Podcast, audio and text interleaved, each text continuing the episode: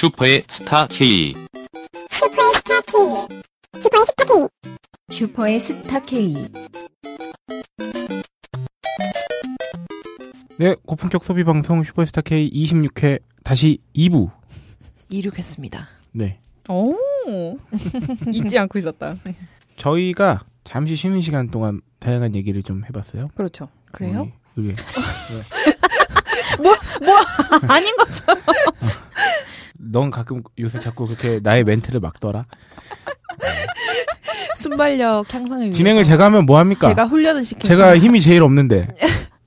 오늘 되게 힘 없어요. 왜 그래? 아니야. 아까 나가면서 또 그 노래 부르는 거야. 이곳은 나에게 맞지 않아. 뭐.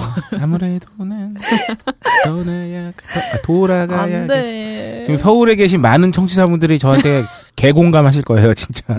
같이 흥얼거리고 계시죠, 여러분?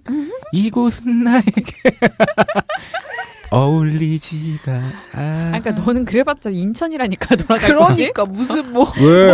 대단히 멀어. 인천 무시하냐? 목포쯤에 아니. 사는 분 같아. 야, 인천만 돼도 어. 집값이 반값이야, 서울보다. 아, 그때 그건 그래. 그래. 그래.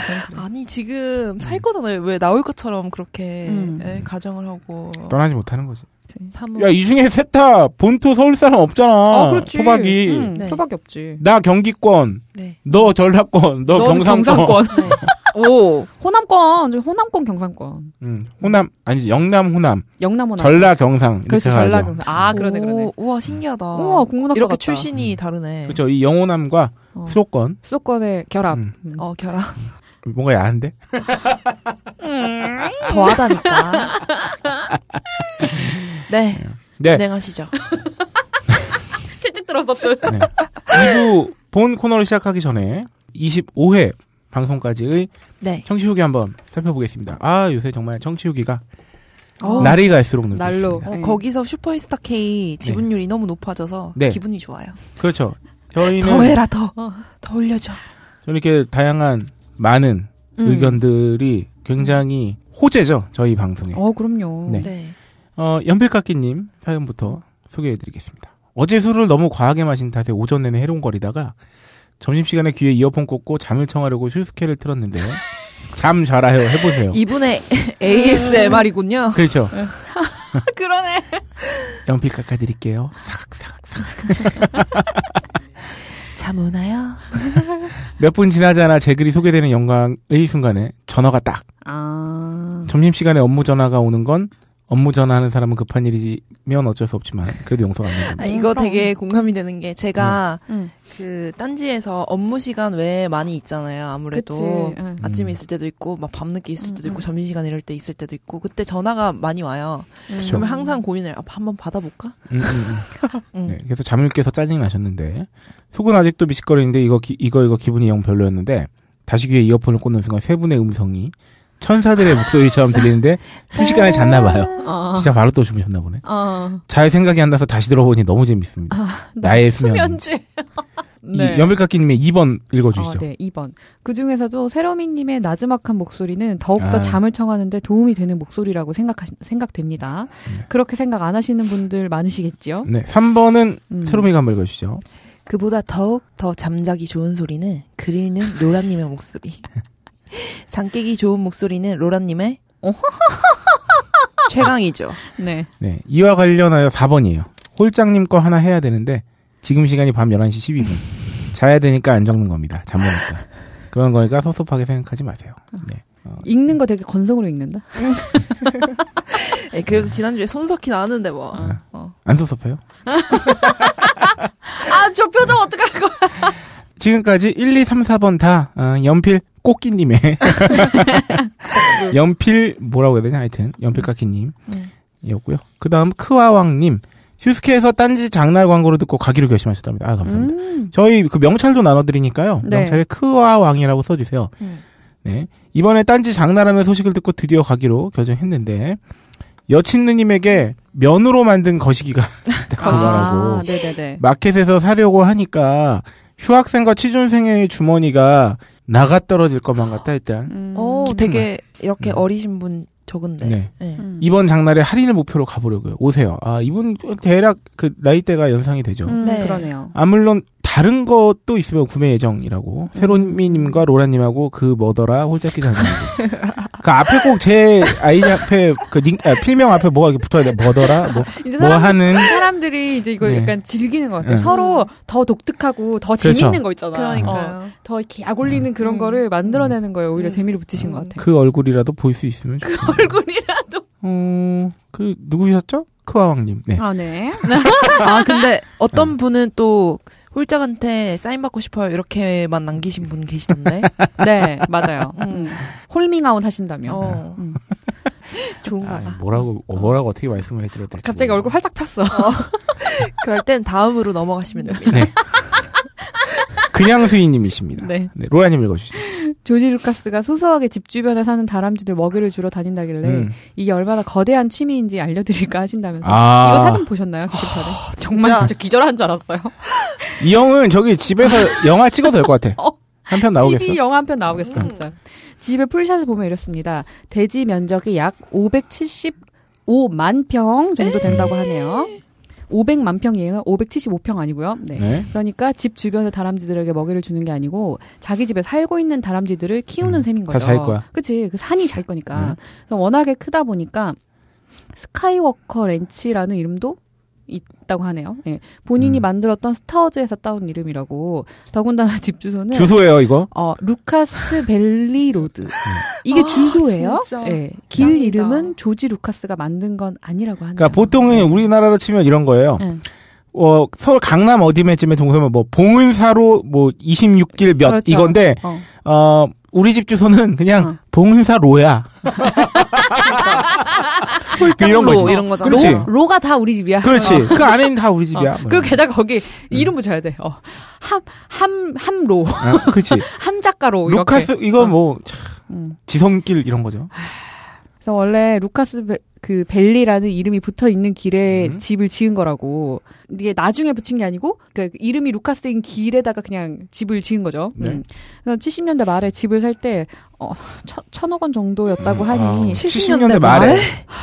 그래서 지금은 얼마일지 모르겠다고 음. 하시고요. 예. 사실 조지 루카스의 집이 유명한 건 크기 때문만은 아니고 세계 최고 수준의 녹음실, 믹싱실, 극장, 박물관 등이 있습니다. 루카스가 만드는 영화뿐만 아니라 다른 영화 작업들 영화들의 작업도 가끔 한다고 합니다. 미국 사람들은 저러고 산다고 부러워할 필요는 없습니다. 우리나라에도 건희영이 있으니까요. 그러면서 리스트 보셨어요? 저 그것도 보기 전에 뻔했어요. 그 얼마더라? 400 400 몇 억 정도 되는 것 같던데. 다 음. 총 합계 보니까. 그래서 곧 차살 사람인 홀짝 기자님도 분발하시길 바랍니다. 야 근데 네. 이런 사람들 앞에 이렇게 깔아놓고 곧 차살 사람 홀짝 하니까 네. 진짜 졸라 없어 보이네요. 아 근데 아, 여기서 비교하면 안 되지. 그러니까 어우 이거 상대적으로 이게 참 위치가 중요한 것 같아. 저 이거 이미지 중에 그것도 봤어요. 그 스타워즈가 어떤 열병식의 피규어 조그만 음. 애들 이렇게 아, 열병식 하는 거의 그거를- 상징이잖아요. 그걸 이렇게 부대 단위로 산다며 사람들이. 어, 그래? 그래서 이렇게 뭐야 stormtrooper인가? 걔 음. 걔네 그 이렇게 실물 사이즈로. 어 근데 네. 그거를 이 양반은 집에 실물 사이즈로 열병식을 할 수도 있는 거야. 아 그 우주선이랑 같이 병마용이야 뭐야. 우, 우주선도 실물 사이즈. 아이고. 그래서 비행장 음. 같은 데다 걔네를 이렇게 쫙 세워놓은 거야. 그래서 보고 아 역시 아니 서울이 몇 평이에요 도대체?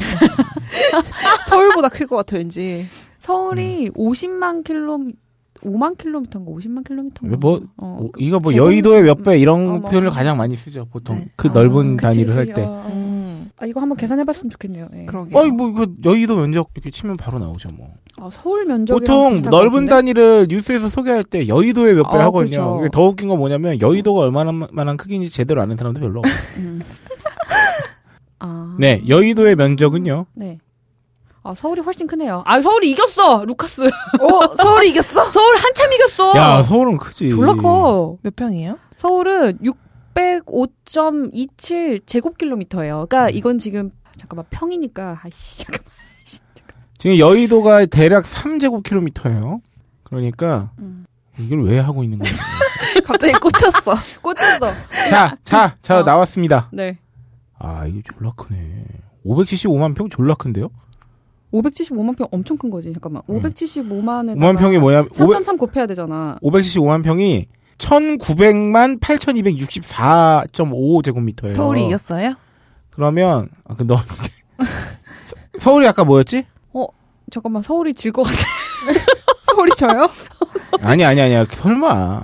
아니, 이게 왜냐면- 질수 있을 것 같아. 왜냐면 1,900만 제곱미터면 1900만 제곱미터니까. 공 3개 빼야 될 거 아닙니까? 공 3개 빼도 19,008제곱 제곱키로거든요. 19,000 제곱킬로미터. 서울이 졌어요. 서울이 졌어. 605. 서울이 605킬로미터란 말이야. 야, 근데 조지 루카스가 이렇게 커? 근데 이거 575만 평 맞아? 여기가 어. 산이 봤는데 있고 산이야 산. 어, 아니 그러니까. 암만 산이 있어도 서울보다 서울에 무슨 이렇게 미국이잖아요. 이렇게 어, 많이 미국이잖아. 아니야, 아니야. 못 믿어. 서울이 졌어. 나 지금 뭐 하려고 그런 줄 알아? 대한민국 면적. 아 진짜. 남한 면적 뭐 이런 거 하려고 그랬어 지금. 이 형 안 되겠네. 이 형 안 되겠대. 야, 조지 루카스 575만 평은 어디 나온 겁니까? 어, 그냥 수인님 후기에. 대지 면적. 어. 음. 아니 근데 저기 그냥 수인님 이거 만평 아니고 그러니까 뭔가 단위가 다- 575평 아니에요? 저는 5만 평 봅니다. 5만 평가량 아, 되지 않을까. 5만 평 가량. 네. 확인 부탁드려요. 네. 네. 다음. 아이고. 네. 네. 폰비님. 폰기님, 아유, 씨, 게임은 왜 지움? 어. 게임은 네가 찾을 때 항상 그곳에 있지만 함께하는 사람은 항상은 아닐걸? 라고 하신 거 보니까 게임은 항상 내 옆에 있어주는 음. 데인데 왜 게임을 왜 지웠냐? 그렇기 때문에 지운 거예요. 맘만 먹으면 항상 그곳에 있기 때문에. 그렇죠. 벗어나고 싶어서. 네. 그렇기 때문에 우리는 사람한테 더 잘해야 됩니다. 그럼요. 언제 떠나버릴지 모르거든요. 아 맞아. 그리고 사람은 쌍방향이지만 네. 게임은 게임 속에서 사람을 만날 수 있죠. 아 요새는 그쵸. 하도 음. 온라인이니까. 음. 붉은 수염님, 슈마어의 아내가 처분한 것은 전투기가 아니라 개인용 제트기였습니다. 어. 감사합니다. 어. 전투기는 안 팔았나봐요, 그래도. 이것도 뭐 다행이라고 생각해요. 일단 저희가 실수한 거기 네. 때문에. 비행기만 대략 457억이라고. 거기에 해외 별장 두 곳도 같이 처분했대요. 영암에서 F1 대회 갔을 때 베텔과 함께 타고 입국했던 것도 이 녀석이었을 겁니다. 음. 슈마허의 대표적인 취미는 축구였는데요. 동남아 해일이 있었을 때 올스타들과 맞아요. 올스타 축구대회 자선 축구대회 했던 거 저도 어, 기억나요. 어, 어. F1 드라이버들과 조기 축구하는 모습도 잘 봤죠. superbike 같은 것도 즐겨 탔다고 해요. 2009년 시즌 중에 페라리에 문제가 생겨서 긴급히 대타로 드라이버를 구해야 했을 때 음. 은퇴 상태였던 슈마허에게도 연락이 갔지만 바이크 타다가 목을 다치는 바람에 음. 컴백이 무산된 적도 있었다고. 그러니까 속도 자체를 굉장히 즐겼죠. 음. 왜냐하면 사고도 스키 타다가 난 거잖아요. 음. 그 높은 데서 그치, 이렇게 그 활강이라고 하죠. 쭉 음. 타고 내려오다가 이탈하면서 음. 헬멧을 벽엔가 나무엔가 크게 부딪혔는데 헬멧이 깨질 정도였다고 하니까 음. 굉장히 큰 충격을 받은 거죠. 엄청 빠르게 타다가. 그래가지고 지금 아. 아무튼 쾌차. 어. 왜냐면 이 전설이라고 말할 수 있는 그렇죠. 어떤 종목에서 음. 전설이라고 말할 수 있는 급들은 정말 손에 꼽혀요. 뭐, 음. 뭐, 농구로 치면 뭐 마이클 조던. 뭐 F1 하면 당연히 슈마어죠. 어, 이 인류의 재산 같은 분들인데. 그렇죠. 그 인간 문화재 같은 분들이기 그쵸. 때문에 네, 좀 완쾌가 됐으면 좋겠습니다. 네. 이익무님 정주행 중. 근데 언제 따라잡지? 네. 이건 덜덜덜이 잘못. 네 네, 덜덜. 그쵸. 음 이제 8회. 한 지금 전 음. 16회쯤 들으셨겠네요. 네. 조만간 만나봬요. 저희는 네. 26회에서 기다리고 있겠습니다. 네. 읽어주시죠. 그다음. 네. 라댕님이 어, 최근에 24회 특집 잘 들었어요. 로라님도 오피스텔로 가시고 홀짝 기자님도 이사 또 가신다고 하는데 무사히 이사 잘하세요. 아이템 하나 투척할게요. 음. 집 구하는 어플이나 사이트가 궁금해요. 네. 제가 30살까지 집에서 망나니로 살다가 이제야 알바비가 아니라 월급을 받을 것 같아요.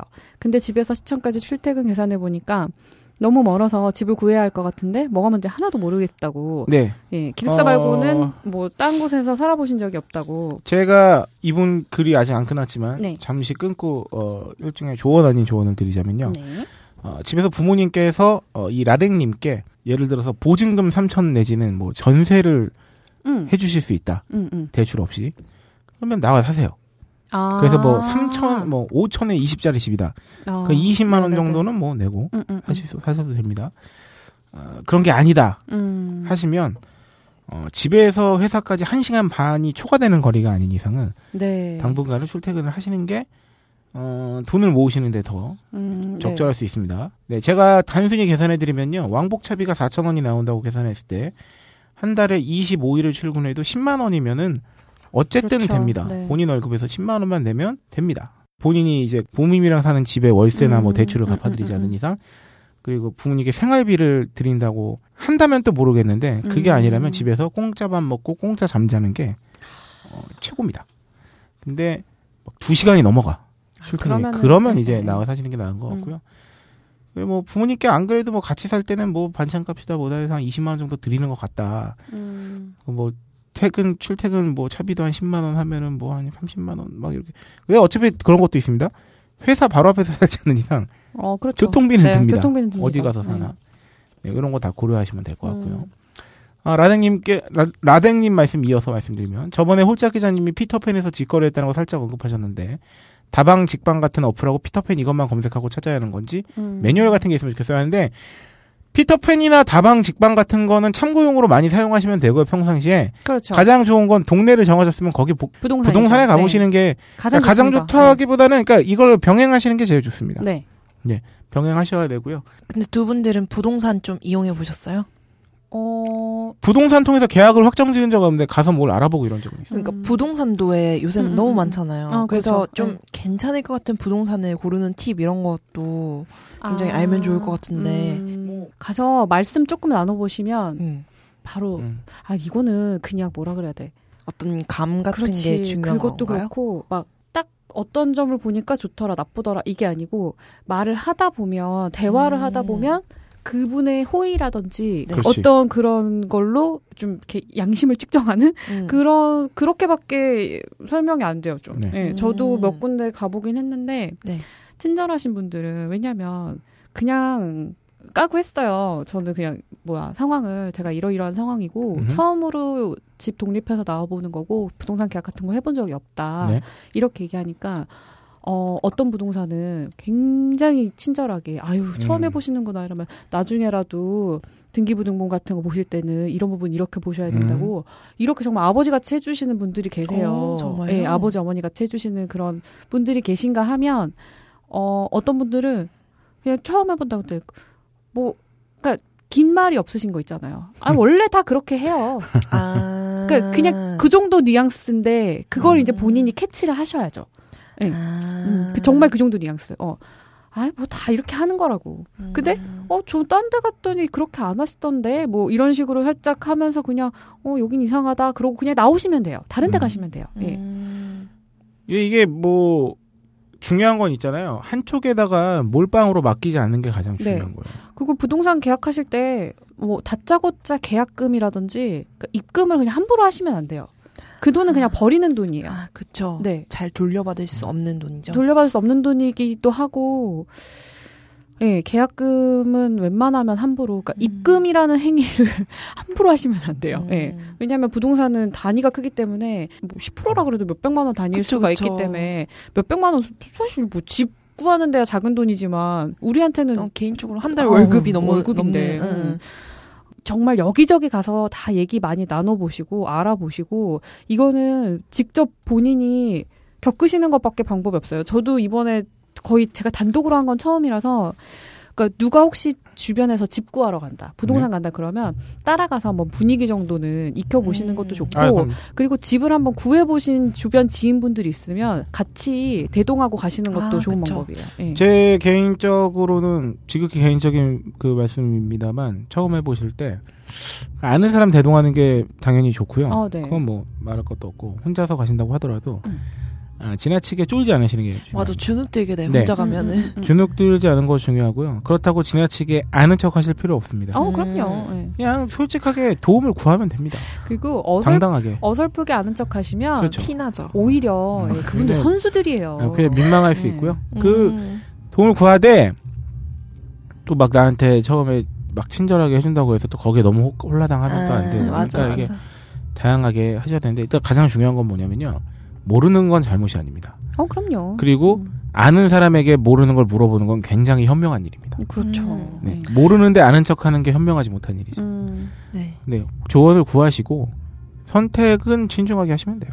네. 아, 이거 가장 좋은 선생님이 있죠. 부모님한테 물어보세요. 네. 평생 집거래를 해보신 분들이기 때문에 네, 그렇죠. 네, 기본적으로 이분들은 예, 다 알고 계시는 부분이 있습니다. 시세 그리고- 참고는 많이 될 거예요. 저기 그 어플을 아, 맞아, 사용하시던 맞아. 네, 맞아요. 예. 가던 있잖아요. 시세를 요런 어플로 확인하시면 되고 그 실물을 보고 거래를 직접 하는 거는 부동산 쪽 이용하셔도 되고. 근데 애지간해선 처음 한다고 하더라도 막 싼 집을 비싸게 들어가는 일은 별로 없어요. 이런 것만 잘 참고하시면. 아 맞아요, 맞아요. 가장 중요한 건 뭐냐면 집을 보러 가셨을 때 꼼꼼하게 보시는 게아 좋아요. 그쵸. 맞아요. 음. 네, 그게 더 중요하다는 점. 네, 그리고 이거 자세한 거는 부분간 전체님께서 리플로 진짜로 네. 상세하고 길게 그렇죠. 달아주셨거든요. 음. 그거 참고하시면 될 것 같고, 아니 근데 이 글, 네. 이 글이 해달라고 요청하시는 글이었잖아요. 근데 그렇죠. 그 밑에 아우락사스님이 리플로 네. 미국 금리 인상 이후 집값 판세에 대해서도 알아달라 이런 식으로 리플을 저희가 아이고. 나는 곱살이다는 아니에요. 무조건 그런 선대인이 거- 아니거든요. 네, 네. 저희가 노력은 해볼게요. 장기적으로 어떻게 연구를 좀 해보겠습니다. 네. 음, 어, 미국 금리 인상이 되면요. 음. 음, 78회 우리 한번 다뤄보기로 네. 생각을 해볼게요. 69회 어때? 아 좋다 69. 음.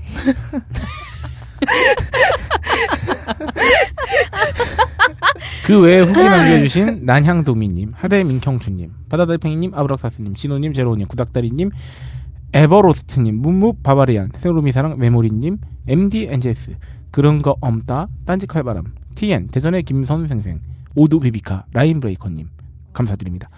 아, 저희는 마치 협찬사 읊듯이. 어 그러게 어, 그럼요. 네, 저희는 오히려 여러분들의 아이디를 하나하나 읽어드리는. 그거 같아요. 왜 WS 501인가 그런 아, 아, 아. 거에 팀명이 501인데 뭐 한 명은 여러분이에요 뭐 이런 거 있잖아요. 음, 아. 아, 우리의 K는 여러분이에요. 아, 그렇지.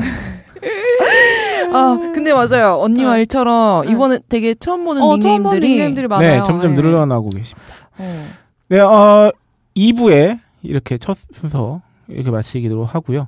어, 저희가 집에 대해서 또이 네. 후기를 통해서 요거 한번 할만 할 것 같아요. 예. 네, 알아봤고요. 그 정말 라댕님께서는 집 잘 구하셨으면 네. 좋겠네요. 저희가 이쯤에서 또 광고를 하나 듣고 네, 감상하고 오셔야 되는데 오늘 감상하실 광고는 어, 뭐 어떤 게 있을까요?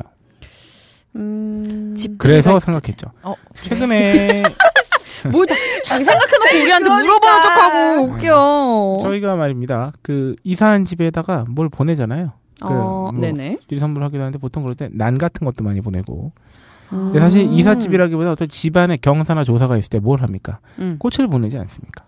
음, 그렇죠. 네, 화환을 보내죠, 화환을. 꽃을 보낸다고? 화환을 보내죠, 화환을. 네. 보냈는데, 어, 저희가 그, 따지막에 입점 상품은 아니지만, 저희가 그 꽃배달 서비스를 네. 그 광고하고 있었어요. 박세롬이 야, 지금 그만 좀 좋아해. 박세롬이 지금 터져가지고 쥐가 얘기해놓고. 죽을라 왜. 그래, 죽을라 그래 지금. 네. 너무 좋아해. 꽃을 너무 좋아해. 꽃을 좋아해요 전. 네. 저도 꽃을 꽃배달, 좋아합니다. 꽃배달 서비스를 저희가 광고하고 있는데요. 나 지금 꽃 배달하는데 이상한 이미지가 아이. 근데, 어나 눈물. 야, 방송 좀 하자! 다발로 막. 저희가 화한 서비스를 저기 파파이스에서도 광고하고 있는데 요거의 특징은 뭐냐면 굉장히 쌉니다. 6만 원에 화환을 배달하는데 요거에 또 어, 수수료 일정 부분을 기부하는 서비스를 하고 있어요. 아, 얘 짱이다 진짜. 네, 저희 그 6만 원에서 어, 지정한 곳에 특히 지정 기부가 가능하다는 점. 아, 저는 네네네. 여기에 기부하고 싶습니다. 이렇게 하면은 일정 퍼센테이지를 기부합니다. 개인한테도 기부 가능해요? 음, 세로미한테 기부하고 싶습니다. 이러면 그런 거 하지 마. 근데 얼마 안 돼 그렇게 해도. 저한테 꽃을 기부. 미안해. 네, 그래서 어, 요 착한 콜이라고 하는 저희 꽃배달 네. 서비스가 있는데요. 어, 요 착한 콜 광고 듣고 진정 본격 코너죠. 창조경제위원회로 돌아오겠습니다. 아, 그 덥냐? 아, 더워. 야, 이거 안 나와? 아니, 내가 잠깐 본격 직장인 드라마 공생 야, 오 과장! 바이어한테 화한 보내라 그랬는데 왜 안 보낸 거야? 아닙니다 보냈습니다 무슨 소리야? 화한 하나에 10만 원이 넘을 텐데. 지출 내역이 없잖아, 지출 내역이. 아, 착한 콜 화하는 6만 9천 원입니다. 에? 착한 걸? 1800-9222 정직한 가격에 착한 콜 꽃배달 서비스. 가격만 착한 게 아닙니다. 꽃과 화환을 선물하시면 구매 금액의 5%가 어려운 이웃에게 기부됩니다. 딴지마켓을 통해 기부 내역을 검증받은 1800-9222 착한 콜 대리운전 서비스도 있습니다. 예전에 그런 책이 있었어. 김혜자 씨가 쓴 꽃으로도 때리지 말. 꽃을 든 남자.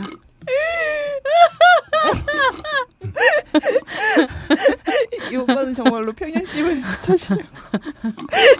나는 이 시간에서 잘 꺾이지 않아. 아, 대단하다. 훌륭하다. 네, 들어가겠습니다. 큐.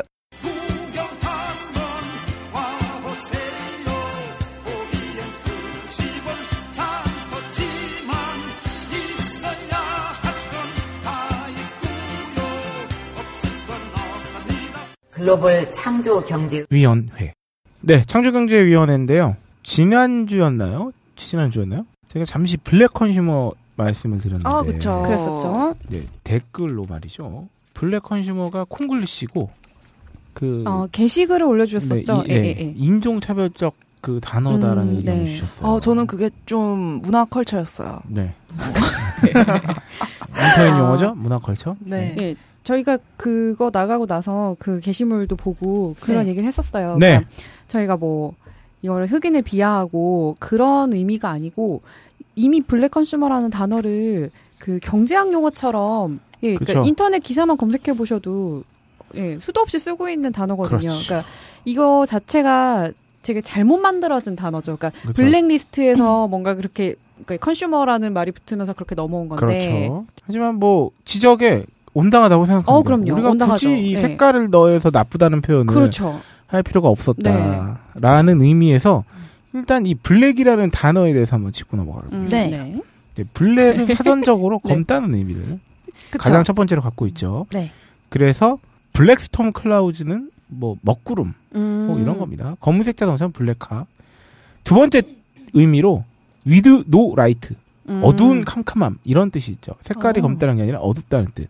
음. 세 번째 people 그렇죠. 흑인을 지칭하는 사전적 의미가 있습니다. 여기에서 잘못된 거죠. 네. 어 black woman writer 하면 흑인 여류 작가가 되는 거죠. 음. 네 번째 우유나 크림을 넣지 않은 음. 블랙 커피 할 때 블랙. 네. 커피는 블랙? 네. 네. 다섯 번째 뜻 시커먼 더티의 뜻을 갖고 있습니다. 네. 너 손이 아주 새카맣구나 그러면은 뭐 your hands 뭐 absolutely black 뭐 이러는 음, 거죠. 음, 음, 여섯 번째 angry라는 뜻이 있대요. 이게 영어 시간이 됐어요. 음. 어, 그러게. 화가 잔뜩 나다는 뜻이 있어요. 음, 음. 야, 우리 홀짝 기자님은 네. 선생님 하셔도 잘하실 것 아유 같아. 그럼요. Rory shot her a black look 하면은 아, 아주 무서운 증오 어린 눈초리로 음. 쏘아보았다는 뜻이 된대요. 네. 음. 일곱 번째 뜻 depressing 암담한 암울한 음. 굳이 설명드리지 않아도 알겠죠. 음, 8번. 캄, 캄캄한 거죠. 8번은 이제 문학 작품 같은 데서 많이 쓰인 거 사악하다 나쁜 네. 이런 뜻을 할 때 마지막 아홉 번째 뜻 유머 음. 아, 그러니까 유머 블랙 등이 유머. 블랙 아, 그러니까 살인 같은 끔찍한 것을 유머러스하게 다룬 거 음. 그래서 뭐 블랙 유머 하면은 막 음. 그런 뜻이라고 블랙 그쵸, 코미디. 블랙 코미디라고 하죠. 예. 네네 그런 겁니다. 네, 블랙 컨슈머의 블랙은 8번 뜻을 가져온 거 아닌가요? 뭐 사실 보면 있잖아요. 네. 완벽하게 사전적으로 맞는 저기는 맞는 말이 애초에 아니기 어려워요. 때문에. 예. 네. 네 왜냐하면 흑인 소비자 당연히 아니죠. 네. 어두운 캄캄한 뭐 색깔이 검다 당연히 아니고 굳이 그러니까 좀 네. 굳이 블랙을 쓰지 않아도 된다는 겁니다. 그렇죠. 네, 근데 이게 딱히 부합하는 뜻도 없어. 8번이죠, 근데 나쁜. 근데 그쵸. 문제는 여기에 네. 보면 문예체잖아요, 이게. 음. 네, 그리고 이게 굳이 우리가 쓸 필요가 없는 거였어요. 그러니까 보통 여전히 우리 사회에서는 이 단어 사전에 나올 정도로 블랙 컨슈머라는 말을 음. 폭넓게 쓰고 있지만 네. 어, 저희는 정작 이 뜻은 네, 예. 저희는 청취자의 합리적 요청을 어, 굉장히 잘 소화하는 아이들이기 때문에 이쯤에서 신조어를 하나 만들어야겠다. 네. 어, 저희가 거죠? 예, 그때 얼마 전에 있었던 회식 자리에서도 얘기를 많이 했었어요. 네. 어, 그랬나요? 요거 요거 뭐가 좋을까? 음. 어. 어, 우리가 그 굳이 영어 단어 쓰지 말고 우리나라 그쵸. 말로 할 만한 음. 좋은 단어 없- 말을 하나 만들어 보자. 뭐 이런 얘기 했었죠. 음, 뭐를 할까요? 뭐가 있죠? 어, 막 trash consumer 막 이런 거. 그래서 뭐하러 그렇게 불러? 그냥 쓰레기라고 부르면 되지. 이런 얘기 했었어요. 나쁜 소비자잖아요. 그렇죠. 한마디로 우리가 소비자죠. 지금 담고 음. 심은 의미는 나쁜 소비자. 약간 추잡스러운 소비자죠. 아. 어, 그쵸. 음. 나쁘다, 못됐다. 음. 음. 아, 놈. 사실 그냥 bad consumer 하면 돼요. 아 그러네요. 네. 나쁜이잖아, bad. 그렇지, 그렇지. 어. bad boys, 뭐 이럴 때는 음. bad잖아. 음. 우리는 bad consumer로 합시다. 아. 왜냐면 블랙 컨슈머랑 너무 동떨어지면 또 못 알아들으실 수 있잖아요. 음. 이왕 만드는 김에 음. 음, 음. 그냥 나쁜 소비자라고 합시다. 어 그리고 음. 여러분들 좋은 생각 있으시면 네. 좀 예, 게시판에 올려주세요. 뭐 있을까요? 우리말로 우리가 된. 단어를 이제 음. 재사용하는 운동을 펼치면 되는 그렇죠. 거잖아요. 예. 어, 그런 말 쓰지 운동. 말자 이러고. 베컨 어? bad consumer. 아 베컨. 베컨. 줄임말에 꽂혔어 진짜. 베컨. 어디 베이컨 가서- 아니죠? 베컨. 네. 베컴이 싫어할 것 같아. 베컨. 데이비드는 나쁜 소비자다. 데이비드 베컨. 아, 빅토리아는 나쁜 소비자다. 빅토리아 베컨. 그냥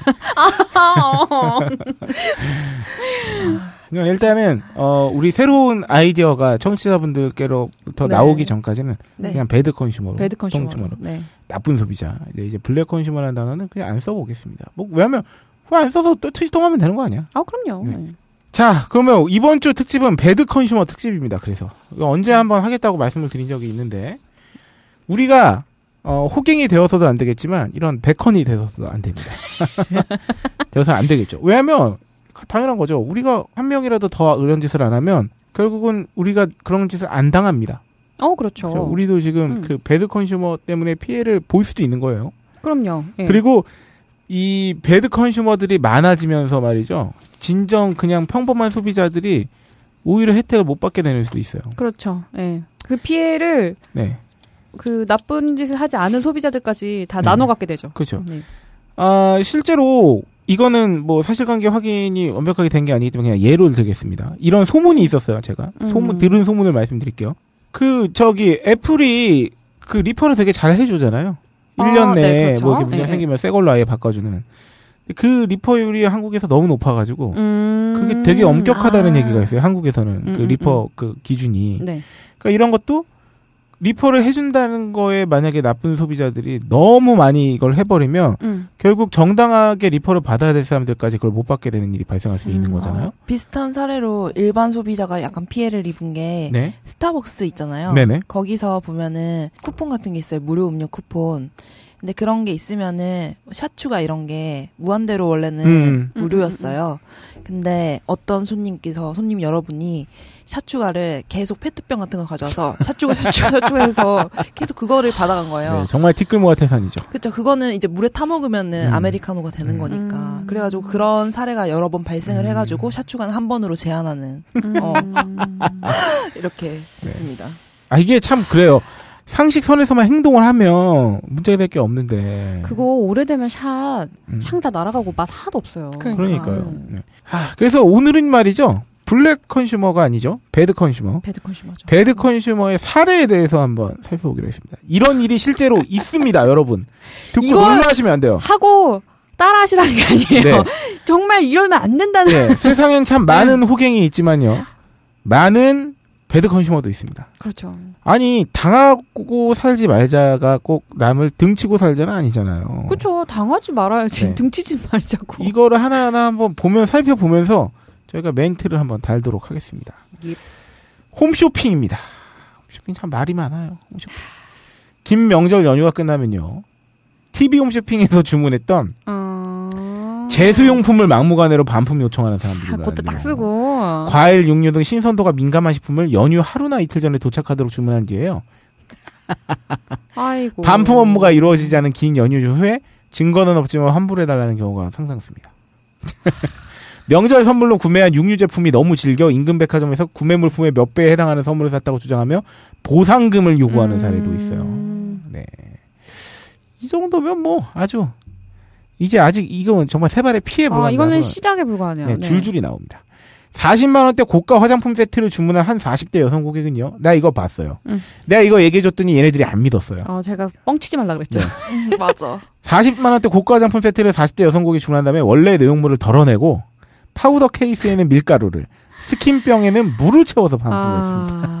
아, 대박이다. 진짜 아 진짜 이분 잘 사셔야 될 텐데. 네. 이거 이렇게 화장품 같은 거 아무렇게나 덜어내시고 막 이렇게 쓰잖아요. 음. 옮겨서 쓰기도 하고. 이건 근데 되게 위험한 행동이에요. 이게 쓰려나요? 아니요. 화학 무- 그 음. 화학 결정물이란 네. 말이에요. 어쨌든 그렇기 때문에 이게 용기와에 반응하지 않는 것도 되게 중요하거든요. 음. 그래서 우리가 보기에는 그냥 다 똑같은 플라스틱 병이지만 음흠. 그게 다 성분이 달라요. 어떤 거는 뭐 음. PP고 어떤 거는 PE고 아, 그게 그쵸? 다른 이유가 그 내용물과 반응하지 않는 용기를 사용을 하려고 하는 거기 때문에 음. 거기다가 그러니까 있는 거를 덜어내면 당연히 세균에 노출이 돼서 사용 음. 기간이 짧아지는 거는 물론이고 이상한 반응을 일으켜서 화장품이 변질될 수도 있어요. 이분은 그거는 또 나중에 피부병 났다고 또 어, 그러고도 하고 남으실 뿐이지. 뭐이 정도는.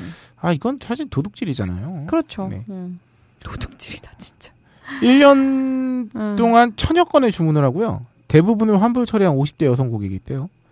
근데 처음에는 원래 제품에 추가 증정하는 사은품만 챙기려고 그랬다가 나중에는 빈 박스만 왔다고 구라를 치고 유료 제품까지 챙겼다고 합니다. 음. 업체에서 환불을 거정할 경우에 소비자 단체나 언론사에 제보하겠다면 협박을 서슴지 않았다고 하는데요. 음. 이래서 문제가 또 생기는 게 그 블로거들입니다. 일부 맞아.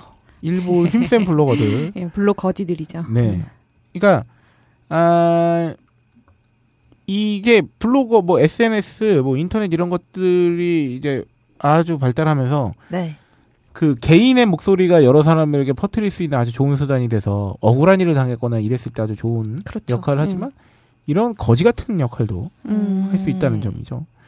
200만 원대 명품 가방을 주문했다가 모조품과 바꿔치기 한 후 가짜 제품이었다며 모조품을 아이고. 반품한 사례가 있어요. 제주도 좋아 진짜. 네. 아, 이건 정말 창의적입니다. 네. 제품에서 곰팡이가 나와 자녀가 파상풍에 걸렸다면 500만 원을 요구하는 경우도. 곰팡이로 파상풍에 걸릴 수 있나요? 파상풍은 그쵸. 그 못이나 이런 네, 그거 그 상처가 그 녹에서 예. 발생하는 균 아닌가? 어, 제, 그러니까 이 제품이 그런 제품일 수도 있으니까 네. 이거는 아. 정확한 과정이 안 나와서 그러네요. 네. 이건 네. 좀 애매하네요. 네. 정말 요구의 왕들이군요. 음. 요왕.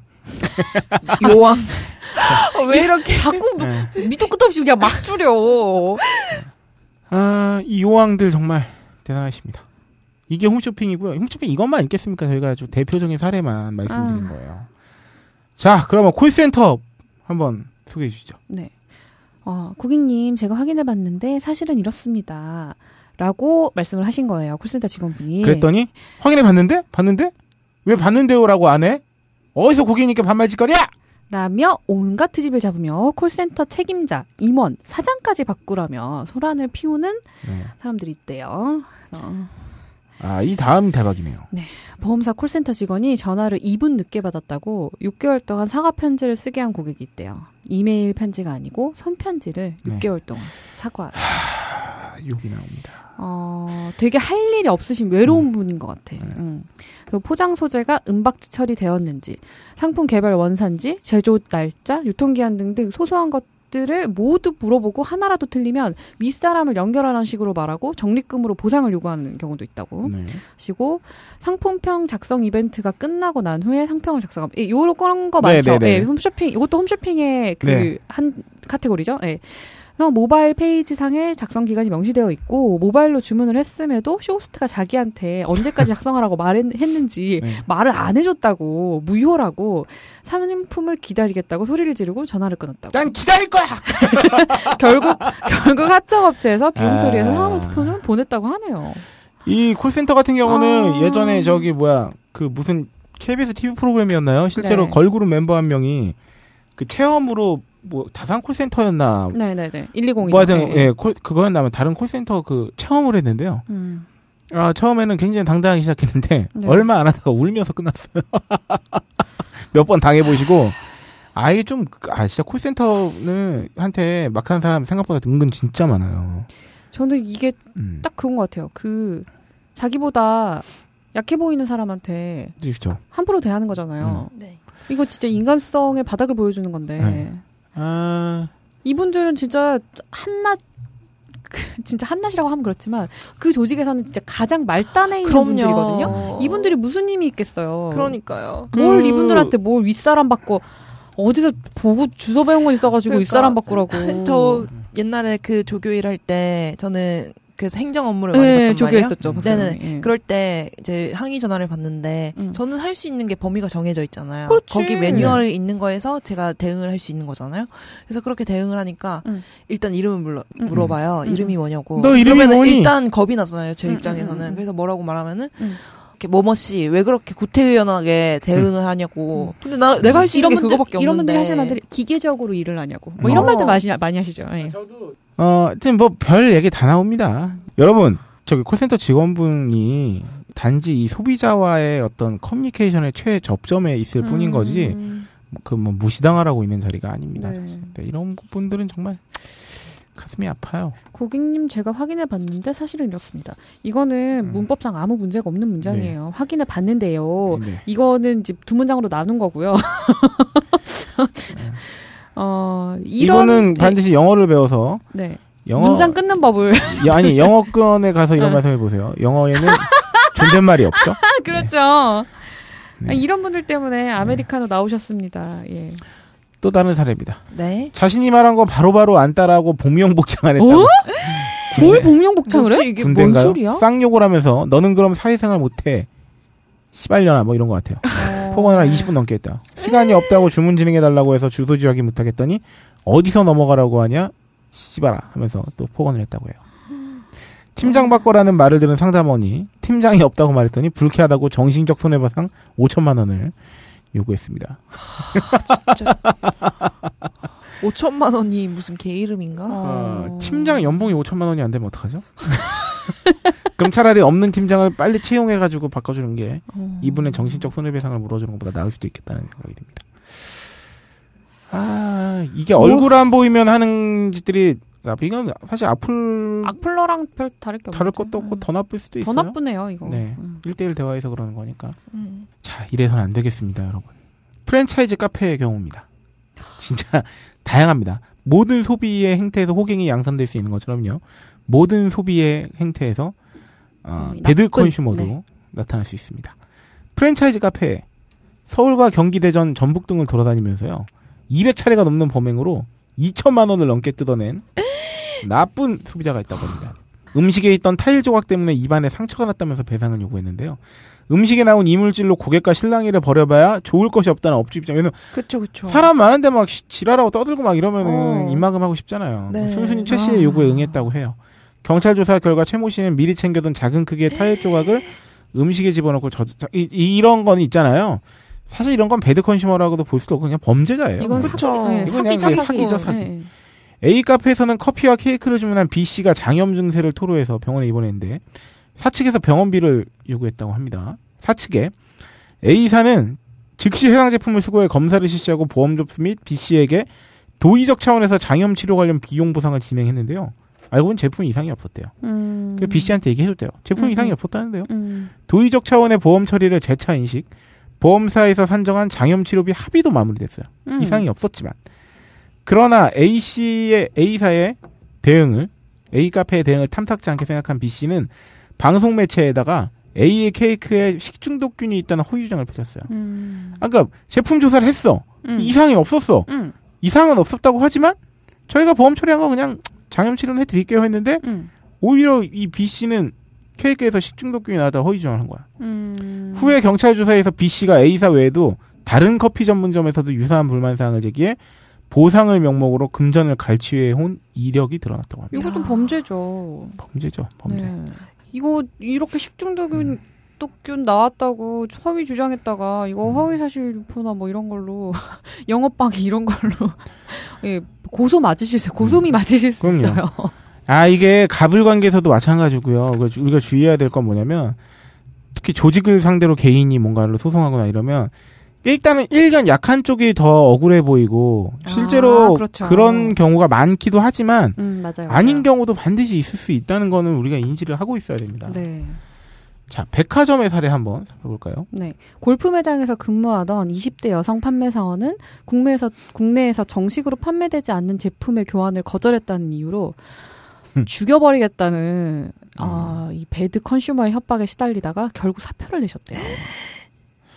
정말 그 고객을 죽여버리고 싶겠네요. 네. 고객 응대 센터에 찾아가 다짜고짜 소린을, 피- 소란을 피우고 직원들의 정신을 빼놓은 후에 자신이 사지도 않은 제품의 환불은 물론 피해 보상까지 요구하면서 돈을 뜯어낸 이건 다 범죄예요, 이건 사실. 음, 삥 뜯나요? 네. 네. 한 청바지 브랜드에서 파는 허벅지 부분이 찢어져 있는 디자인의 청바지를 구입을 했대요, 고객이. 그래서 청바지를 입다가 발가락이 걸려서 심하게 찢었다고 교환을 해달라고 난리를 친 음. 거죠. 그래서 새 제품으로 교환을 해줬는데 이거는 고객의 잘못이지만 그죠? 백화점에서 고성방가하며 거세게 항의하는 바람에 교환해줄 수밖에 없다고. 아 이게 저 이런 경우 있어서 음, 음. 뭔가 아 네. 진짜로? 너가 이렇게 했다고? 아니, 발가락이 걸린 적이 있는 거죠. 네, 아, 발가락이. 이 찢어진 바지는 발가락이 많이 걸려요. 그러니까요. 네. 아니, 근데 이거 진짜 이 문제는 문제인 게 소리를 지르면 해주니까 어쨌든 간에 더 하는 경우도 있어. 음. 그러니까 뭔가 아, 그렇다고 이제 서비스업이나 뭐 판매업을 하는 입장에서는 음.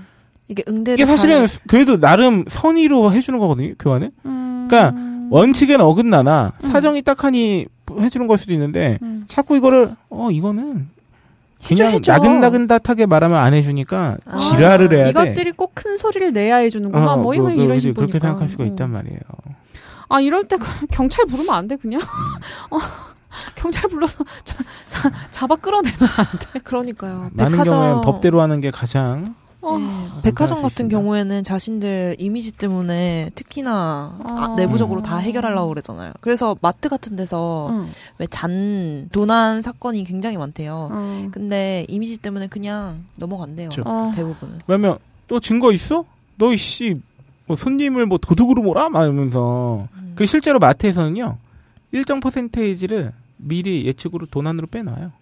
진짜요? 아, 그러니까 그게 뭐냐면 그거 정도로 예상한다고 어느 정도 아, 어느 손실을. 정도. 아. 그러니까 물손에 그거까지 어느 정도 왜냐면 우리가 그 반드시 비용까지. 그러면 부담하고 있는 거잖아. 다른 수도 있는 소비자들이. 거지. 아, 그런 거네요. 그럴 수도 있지. 매우 작게나마 1, 그쵸, 2원이라도 그쵸. 그게 제품에 포함되어 있다. 내가 산 묶음 그러니까 상품에. 공장에서 불량 나는 일, 불량률 계산하듯이 아. 도난율을 아예 그러니까 도난이라고 말하기 뭐하지만 그런 손실 손실을 물손을 어느 정도 계산해 놓죠. 아, 이런 거에서 약간 뭔가를 얻네요. 내가 만약에 개인 사업을 하게 된다면 어, 이런 것까지 다. 고려를 해야 하는구나. 음. 그 외의 경우입니다. 아 정말 다양해요. ATM 소독 상태가 소독 상태가 나빠서 모기에 물렸으니까 치료비도 아니라 미치겠다. 사은품을 보내라. 아, 나 모기 물렸어. 선물 줘. 아, 나 그러면은 이것도 주장할 수 있겠다. ATM기는 너무 춥잖아요. 음. 감기 걸렸어. 내 약값 내놔. 약값이 아니라니까 선물 줘. 선물 줘. 사은품 줘. 그 뒤에 아, 있는 거 아. 라면 줘. 찌약 줘. 이렇게 하는 거지. 3만 9천 원을 인출해 달라고 3만 요청하지. 9원. 아, 9원을. 직원이 3만 10원 인출해 주니까 정확히 지급하지 않았다고 사은품을 요구했대요. 미치겠다. 이런 짤이 없어. 미쳤나봐 진짜. 그 사은품을 요구해. 없다고 화폐 이런 짤이. 항공사에서 24개월 이하 유아에겐 비행기 요금을 받지 않은 규정을 이용해서 휴가철에 만석 비행기에서 남의 자리에 애를 앉혀놓고 안 비켜줬대요. My God. 비행기표를 끊을 때 직원이 옆자리에 아기 앉혀도 된다고 했다. 이 자리는 내가 보장을 받았기 때문에 비켜줄 수 없다. 근데 원래 그 돈 내고 자리를 끄는 사람이 있을 거 아니야. 네. 자리의 주인 문제는 항공사가 알아서 하라고 주장했대요. 아. 기내 승무원들과 지상 직원들까지 모두 그 승객에게 무릎 꿇고 50여 분 동안 사정했지만 승객은 끝까지 자리를 비켜주지 않았고 원래 자리 주인은 비즈니스석을 포기하고 이코노미석으로 자리를 옮겼다. 어머. 더 빡이 쳤을지 몰라. 이씨 뭐야 이코노미 갔어. 나를 보내줘야지 그러면. 모피 코트를 생산하는 중소의류업체에서 겨울용 모피 코트를 구입한 고객이 겨울 내내 제품을 사용한 후에 봄이 되자 실밥이 느슨하게 아 재봉되었던 일을 입었으니까 느슨해지지. 야. 매일같이 전화를 하며 인터넷에 올리겠다고 협박하는 통에 업무를 못할 지경에 이르러 결국 A사는 해당 고객에게 전액 환불. A사 관계자는 매년 봄마다 이런 고객이 있어 이제는 낯설지도 않다고 하세요. 아, 좀 이렇게 뭐 이렇게 공짜로 자기가 지불하지 않은 것까지 뭐가 하려고 하지 하면 좀 안 되는 거 아닙니까? 사실 이거 다 돌아와요 우리한테. 그쵸. 소셜 커머스에서 구두를 구입해 이미 1개월간 착용한 고객이 걷다가 맨홀에 끼는 바람에 구두굽이 부러지면서 음. 얼굴에 상처를 입었다며 성형수술 비를 요구했다고 해요. 음. 해당 사 직원은 다행히 조사기관 의뢰 등의 합의 과정에서 합의에 수술비를 지급하지는 않았다며 하지만 택시비나 일반 응급치료 비용 등은 어쩔 수 없이 해당 고객에게 지급했다. 자 여러분 구두를 신다가 맨홀에 끼면 그래서 다치면 구두회사에 요구를 하면 되나 봅니다.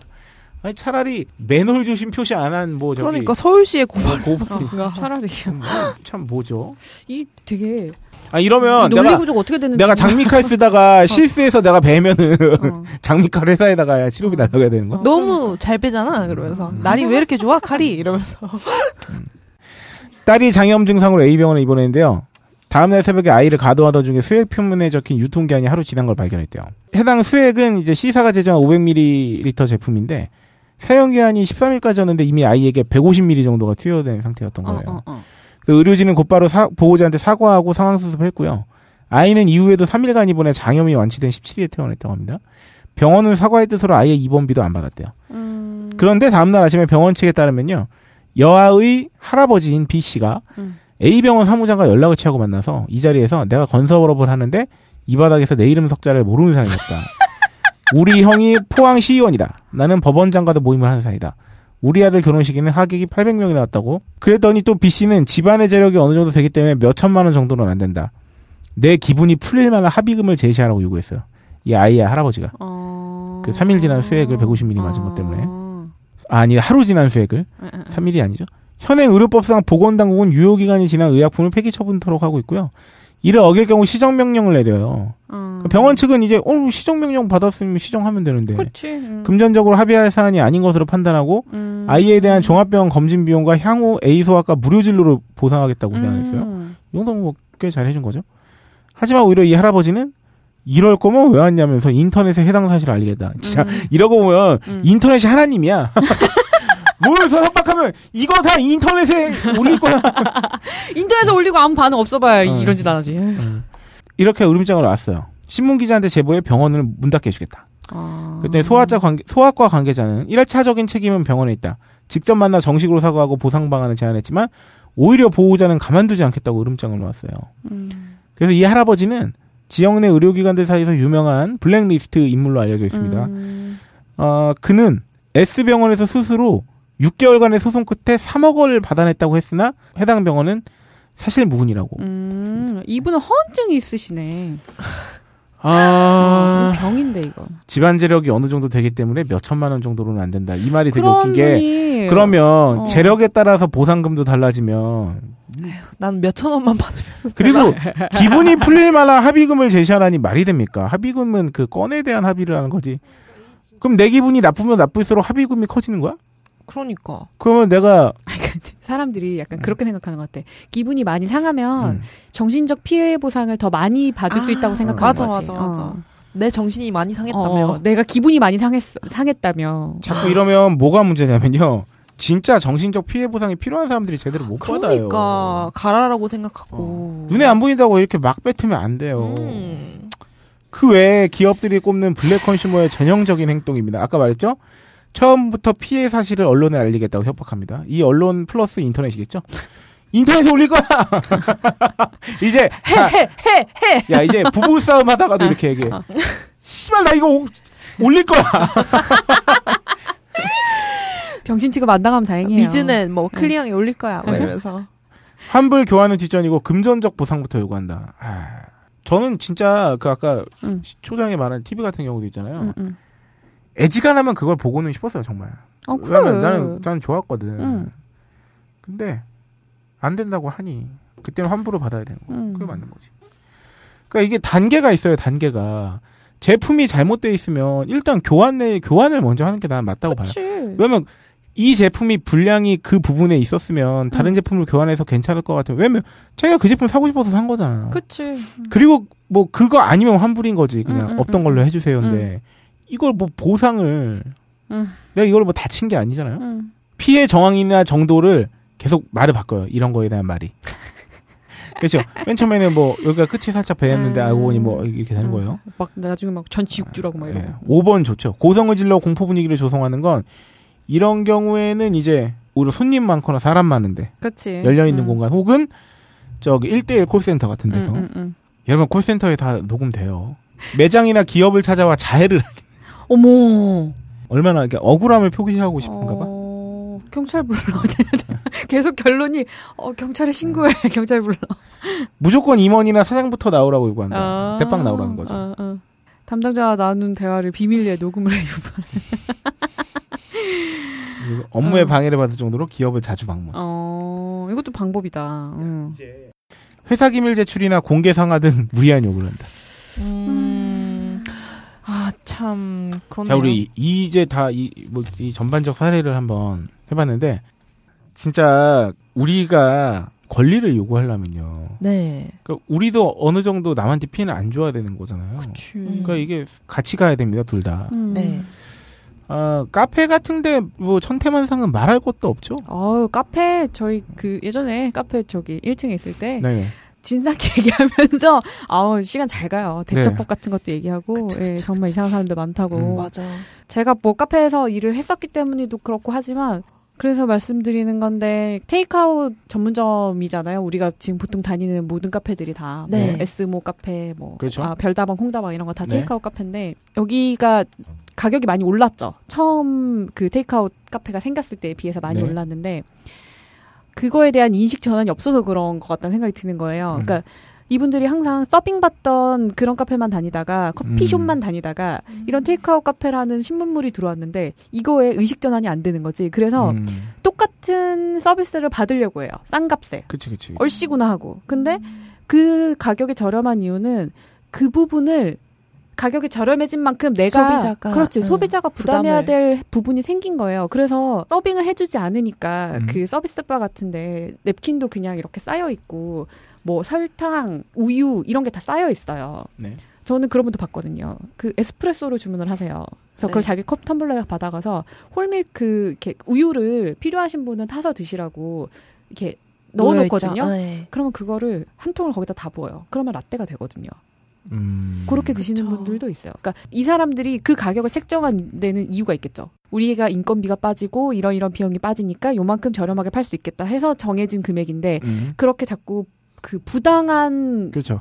걸 가져가시면 맞아. 그게 나중에는 결국 가격 인상되는 거예요. 인상되거나 그거를 이용하지 못하거나. 어, 그 서비스가 없어지거나 그렇죠 그렇죠. 최근에 이케아에서도 그 공짜로 연필 같은 거 네네네. 하나씩은 가져갈 수 있게 돼 있었는데 그걸 그거를 그것도 없앴잖아요. 네. 다발로 가져가니까. 그러니까 음. 그거 뭐 저는 그렇게 마음대로 쓰라고 그러니까 편하게 쓰라고 놔둔 거를 너무 무분별하게 쓰니까 그러니까 음. 한 번씩 그 서비스 바- 같은 데 가보면 진짜 휴지가 막 5cm, 6cm 두께로 이렇게 쌓여 있는 거를 그냥 음. 물 대충 묻혀 가지고 버려 놓고 가요. 어, 개인적으로 약간 궁금한 게 네. 우리나라에 오면은 이런 행태가 많이 벌어진다고 음, 하잖아요. 그쵸. 왜일까요? 저는 그냥 의식이 못 따라와서 어떤 그 음. 예, 예, 이렇게 새로 생긴 이 음. 뭔가 저렴하게 본인의 수고를 조금만 더하면 이용할 수 음. 있는 이 서비스로의 전환을 음. 사람이 인식이 못 쫓아가는 것 같아요. 음. 그리고 제가 하기에 서로가 서로를 너무 못 믿고 불신도 그- 그 크고 맞아 불신에 불신도 커. 뭐 그러니까 제가 간혹 그 같이 있는 친구들하고 얘기할 때 하는 말인데 우리나라는 아직도 전쟁 중인 거예요. 아 맞아 그런 게 있는 것 같아요. 그러니까 이게 아. 전쟁 중에 가질 수 있는 최선 그 사고 방식들이 뭐가 있냐면 음, 내가 가만히 있으면 내가 죽는다. 내가 살기 위해서 남을 죽여야 한다. 음, 혹은 어 생존이 가장 큰 가치가 되는 거죠. 음, 그러니까 생존을 위해서 내가 저지르는 일, 어느 정도의 비도덕적 행동들이 다그 음, 전쟁 상황에서는 어느 정도 그 정당성이 부여가 됩니다. 네, 살기 위한 정당방위이기 때문에 그러니까 그런 전쟁 상황과 같은 그 세- 생활에서 이런 건 다 어느 정도 넘어가잖아요. 음. 평시에 그런 거보다는 전쟁 아 그러면 자기가 살려고 그런 건데 어쩔 수 없지라고 생각하는 거잖아요. 근데 지금 전시 아니잖아. 근데 그런 특징들이 또 뭐가 있냐면 그 전쟁이 문제는 뭐냐면 그게 길어지면 길어질수록 피로도는 굉장히 올라가요. 그렇긴 하죠. 왜냐하면 나도 그런 걸 항상 조심하고 주의하면서 살아야 되거든. 음, 근데 저는 우리나라가 뭐 지금 휴전 중이긴 하지만 음, 그냥 아직까지도 우리의 삶 자체가 음. 그냥 전시 상황 같은 상태에서 살아가고 있는 것 같아요. 어, 우리나라 워낙 우리- 변동이 많은 역사를 지녔으니까. 그것도 그렇고 좀 요새는 그 공감 능력 떨어지는 음. 느낌? 그러니까 이거를 이렇게 내가 이런 행위를 했을 때 네. 이거를 받을 사람에 대한 공감 능력이 현저하게 음. 떨어지는 느낌이 들어요. 그렇지 않고서야 어떻게 음. 아. 물건 안 바꿔준다고 죽여버리겠다고 음. 그런 말을 어떻게 해. 그러니까 이게 아. 그런 거예요. 이런 전시 상황 같은 분위기가 오래 지속되니까 극도로 피로감이 상승하면서 음. 거기서 생기는 무슨 뭔가의 뭐 증오 범죄라든가 음, 음, 뭐 음, 음. 묻지마 범죄 같은 것들이 생기는 것도 이게 사람이 정신력으로 버틸 수 있는데 한계가 있는 거거든. 이런 스트레스 아, 상황을. 당연하지. 근데 이게 이게 이제 슬슬 못 버티는 징후들이 나오고 음. 있는 거죠. 근데 어쨌든 겉으로는 총칼을 들이대고 있지 않기 때문에 인식을 못할 뿐이지 사실상 지금 전시상처럼 살아가고 있는 것 같거든요. 왜냐면 음. 지금도 우리나라는 생존이 제일 목표잖아요. 그러니까 이게 내가 아무리 뭐 당장 굶어 죽는 사람이 전쟁 때보다 훨씬 음, 없다고 음, 쳐도 음, 음. 어쨌든 우리는 생존을 입에 달고 산단 말이에요. 살아남아야 된다. 그런 생각 버텨야 한다. 막 이런 그러니까 식의. 전쟁터에서 총칼로 음. 사람 밀어내는 거랑 돈 쥐고 그치. 자본으로 사람 밀어내는 거랑 어, 큰 차이 없어요. 어, 큰 차이가 없어. 네. 그냥 들고 있는 무기만 다른 거지. 음, 그러니까- 사람 내모는 걸로는 똑같은 것 같아. 내가 막 악다구니를 쓰고 누군가를 밟는 게내 생존을 위해서 정당성이 부여가 되고 음, 그렇게 애들을 가르치고 있잖아요. 학교에서부터. 그쵸. 경쟁을 부추기면서. 네네네. 음. 그게 맨날 무슨 경쟁이 뭐 효율성을 높이고 뭐 적자 생존은 당연한 법칙이고 이런 식으로 경쟁을 통해서 살아남는 사람이 더 많은 것을 음. 가져가고 막 그게 전쟁이에요. 전쟁. 그게 음. 극대화되면. 그, 아, 그러니까 그, 진짜 전쟁에서 나온 개념들이네요, 다. 약이 다, 다 공식이고. 그, 응. 뭐, 그게 뭐, 자연 상태에서 그렇다고 하지만, 음. 그게 인간 세계에선 전쟁이죠, 뭐. 그러니까 경쟁 사회가 극도로 되면 가만히 있으면 뒤처진다잖아요. 음, 그렇죠. 전쟁에서도 가만히 있으면 내가 죽거든요. 음. 내가 가만히 있으면 죽죠. 남을 죽여 내가 사는 거고. 그러니까 하여튼 이런 것들이 복합적으로 너무 이게 사회 분위기 자체가 팽배하니까 내가 가져갈 수 있는 여건이 돼. 음. 그리고 내가 뭔가를 취- 이득을 취할 수 있는 게 어느 정도 나의 권한이 주어졌다고 생각하면 음. 그게 과하든 어쨌든 간에 기회가 되면은 어떻게든 내가 어떤 정당성을 부여받았다고 하면 거기서 항상 그 양껏, 한껏 음, 혹은 그 이상을 내가 가져가려고 하는 거예요. 음. 약간 음. 미래에 대한 확신이 없어서 그런 것 같아요. 그러니까 네. 내가 음, 이거를 계속 음, 가져갈 음, 수 음, 있다면은 음. 이거를 내가 이, 이 기회에 많이 가져갈 필요는 없는 그쵸. 거잖아요. 음. 그러니까 미래에 대한 불확신이 그러니까 그, 그, 그, 그 휴지 쓰지도 않을 거면서 그러니까 이렇게 뭉탱이로 들어가가지고 결국 가방에 굴러다녀 와. 그러니까 거기에 플러스 약간 저기 자본주의 사회 같은 데서 생기는 후유증이나 부작용 같은 거일까요? 그, 그러니까 음. 재화 자체를 완전 무분별하게 음. 왜냐면 소비 자체가 미덕이잖아요. 자본주의에서는. 어 갑자기 그 지난해 얘기했던 엄청나게 부자 나라였던 그 자동차 버리고 네. 갔던 그것도 생각나네요. 아 네. 그렇네요. 그러니까 뭐든지 지금 되게 과하잖아요. 네. 재화도 많고 막말로 이케아 연필 한 다발 주워 가서 그거 쓰지도 않아. 다쓸뭐 수나 할 거야? 있으면 나는 옛날에 소원이 하나 있었다. 연- 연필 쌓기 뭐 그런 거 하려고 젠가 이런 거 어, 하려고. 그래. 그러니까 이게 너무 흔해지면 음. 어쨌든 간에 열심히 안 해요. 잘. 그러니까 음. 열심히 그러니까 잘 이렇게 안 써요. 낭비를 할 수밖에 없어요. 많으면. 그 음. 나는 한때 그 뭐죠? 그 펜 이름 까먹었네. 2.0mm짜리인가? 그거 얇은 거. Hi-Tec? Hi-Tec. 그래, 나 Hi-Tec-C, Hi-Tec-C 맞아. Hi-Tec-C 그거. 음. Hi-Tec 하이픈. 음. 그거 다 쓰는 게 소원이었어. 나 맨날 그 오, 전에 심이 맞아. 부러져서. 맞아. 떨어뜨리면 그 아까운 걸. 맞아. 또 떨어뜨리면 그 순간부터 안 나와. 맞아요. 맞아, 그랬지. 근데 그런 것도 내가 한 10개씩 음. 다발로 있다고 생각해봐요. 뭐, 뭐, 조심히 쓰지도 않지. 아 그쵸 그쵸. 저는 그 되게 속상했거든요. 왜 그 TV에 많이 나오잖아요. 콜센터 여직원분들 네. 막 집에 가서 뭐 우울증 약 먹고 음. 막 아. 대인 기피 생기고 막 이런 분들 있잖아요. 그럼요 그럼요. 그런 거 몇 번 보고 나니까 근데 그런 분들 보면은 막 다 사회 초년생들이고 음. 막 어떻게 대처할 줄 몰라서 그러니까 진짜로 한 번만 생각해 보면 내 여동생 같은 애들이고 지금은 그쵸. 그랬고 그때는 정말 친구 같은 애들이었고 그러니까 음. 그런 걸 몇 번 보고 나니까 너무 안 된 거야. 그래서 그리고 이 사람들이 전화를 딱 걸면 시작부터 굉장히 저자세요. 그러니까 얼마나 많이 당했으면 그렇지, 그렇지. 그런 생각도 들고 막 제가 한 번은 되게 그래서 막이 사람들이 공손해질수록 나도 막 더막 음. 어 아닙니다 아 예 예 아니요 감사합니다 감사합니다 막 이렇게 했더니 음. 어, 아니요 고객님 이렇게 잘 봐주셔서 제가 감사합니다 이러면서 끊는 거야. 그렇지, 그렇지, 그렇지. 음, 어, 맞아요. 너무 안타까워. 맞아. 어쨌든 제가 서비스를 받은 거니까 그러니까. 감사합니다 그러면 아닙니다 제가 더 제가 감사합니다, 더 감사합니다. 이렇게 이러면서 끝내잖아요. 약자들이에요. 예, 우리는 빨리 전시 상황에서 벗어나야 됩니다. 네. 이게, 음. 이게 또 진짜 전쟁에 대한 위협도 어쨌든 간에 있는 나라에 살고 있잖아요. 음. 그러니까 이걸 또 마케팅을 하잖아요. 안보를. 네. 그러니까 안보 이게- 마케팅 하시죠. 예. 이런 게안 먹히다 보면 우리나라 언제든지 전쟁이 날 수 있는 상이다. 그리고 북한 뭐 빵빵 쏘는 거 보여주고 막 또 진짜 전쟁에 대한 공포도 조정하고 이미 살고 있는 건 전, 전쟁 같고 막 이런 개인의 스트레스가 결국은 나중에 사회의 스트레스가 되는 거고요. 이런 사회적 스트레스가 범죄로. 어떤 뭐 범죄라든가 뭐 하여튼 뭐 부도덕한 뭐 비리 윤리적 문제까지 다 나오는 거죠. 사실 목숨 앞에 윤리가 없다고 생각하는 사람들이 많잖아요. 어 근데 더 웃긴 건 뭐냐면 보통 이렇게 불확실성이 거대해지고 그리고 전쟁 때 오히려 베이비 붐이 일어나거든요. 음. 근데 그렇지도 않아. 애도 안 나. 진짜 미래가 없는. 네, 그렇습니다.